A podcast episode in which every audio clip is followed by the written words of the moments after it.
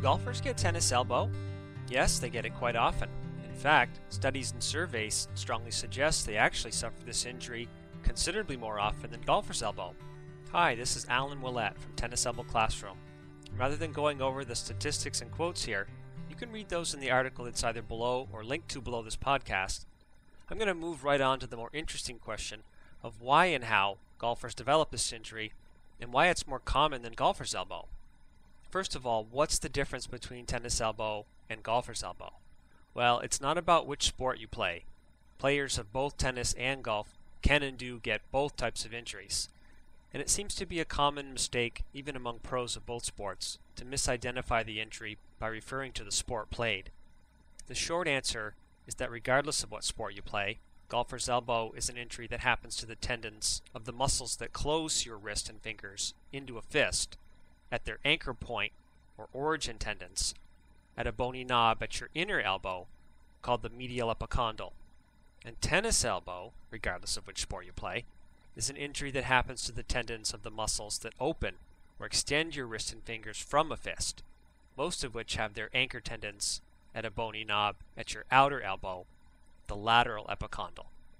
And both these muscle groups and their tendons are crucial when it comes to gripping and holding things like tennis rackets and golf clubs.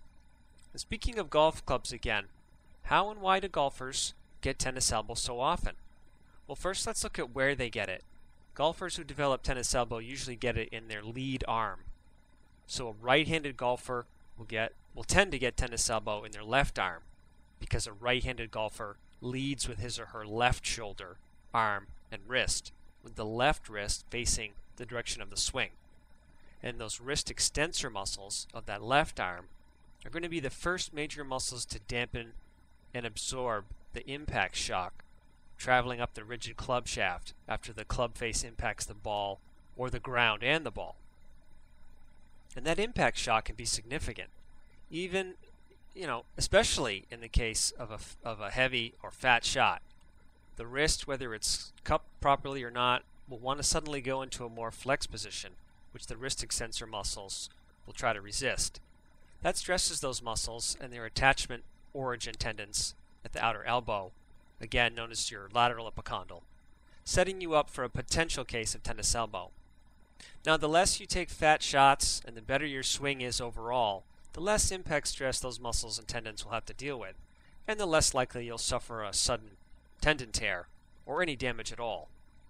But there's still going to be repetitive stress on those muscles, even under the best of, of conditions. And those muscles are going to be absorbing a lot of it, which, you know, may in time lead to tennis elbow if the tendons start breaking down and, and just can't recover. Now, is that the only explanation of why golfers suffer tennis elbow more often? No, but I think it's it's simply the most obvious. Here's another interesting piece though. A lot more people develop tennis elbow than, than golfer's elbow as a whole. I think it's something like 5 to 1. Tennis elbow is more prevalent in the general population in most occupations, with most hobbies, and in most sports. We're talking about two muscle groups on either side of the wrist and forearm here the wrist flexors and the wrist extensors. And I think the simplest, easiest explanation is that although these muscle groups are very similar, one is stronger and more adaptable, and thus less likely to be injured than the other. Which one? Well, winner, winner, chicken dinner, it's your wrist flexor muscles, which are on the golfer's elbow side of your wrist, forearm, and elbow. The wrist flexors being stronger and more adaptable and having a higher endurance threshold can withstand and adapt to both sudden and long term loads better than their opposing muscle group, the wrist extensors. So, more people get tennis elbow involving their wrist extensors, which are less adaptable, and, and less people get golfer's elbow, which involves the more adaptable wrist flexors. Once again, let's keep in mind that it's the weaker and less adaptable wrist extensors of the lead arm that are always on the front lines of the golf swing, so to speak. I say always because the swing is always in the same direction, whereas in tennis you have a forehand and you have a backhand. The tennis forehand stresses the wrist flexors more, and the, and the backhand stresses, stresses the wrist extensors more. The backhand being a more difficult being more difficult technique wise is more often poorly executed. The late backhand being a prime example, leading to more stress on those extensors and hence tennis elbow. But getting back to golf, my advice to you as a golfer would be to take your tennis elbow or any warning signs you may have of it very seriously. It's often more stubbornly resistant to healing and difficult to recover from, in my experience, although I've successfully treated dozens of cases of both over the years. Again, tennis elbow, the muscle group in question and, and their tendons are, are, are less rugged and adaptable, and apparently have less of a blood supply, whereas the golfer's elbow muscles and tendons seem to be a lot stronger, rugged, and more adaptable, as I mentioned earlier, with a better blood supply, which means faster healing potential. As a golfer, you know, tennis elbow is probably the more limiting condition of the two. It's usually more painful and harder to compensate for if you decide to keep playing golf while recovering from it.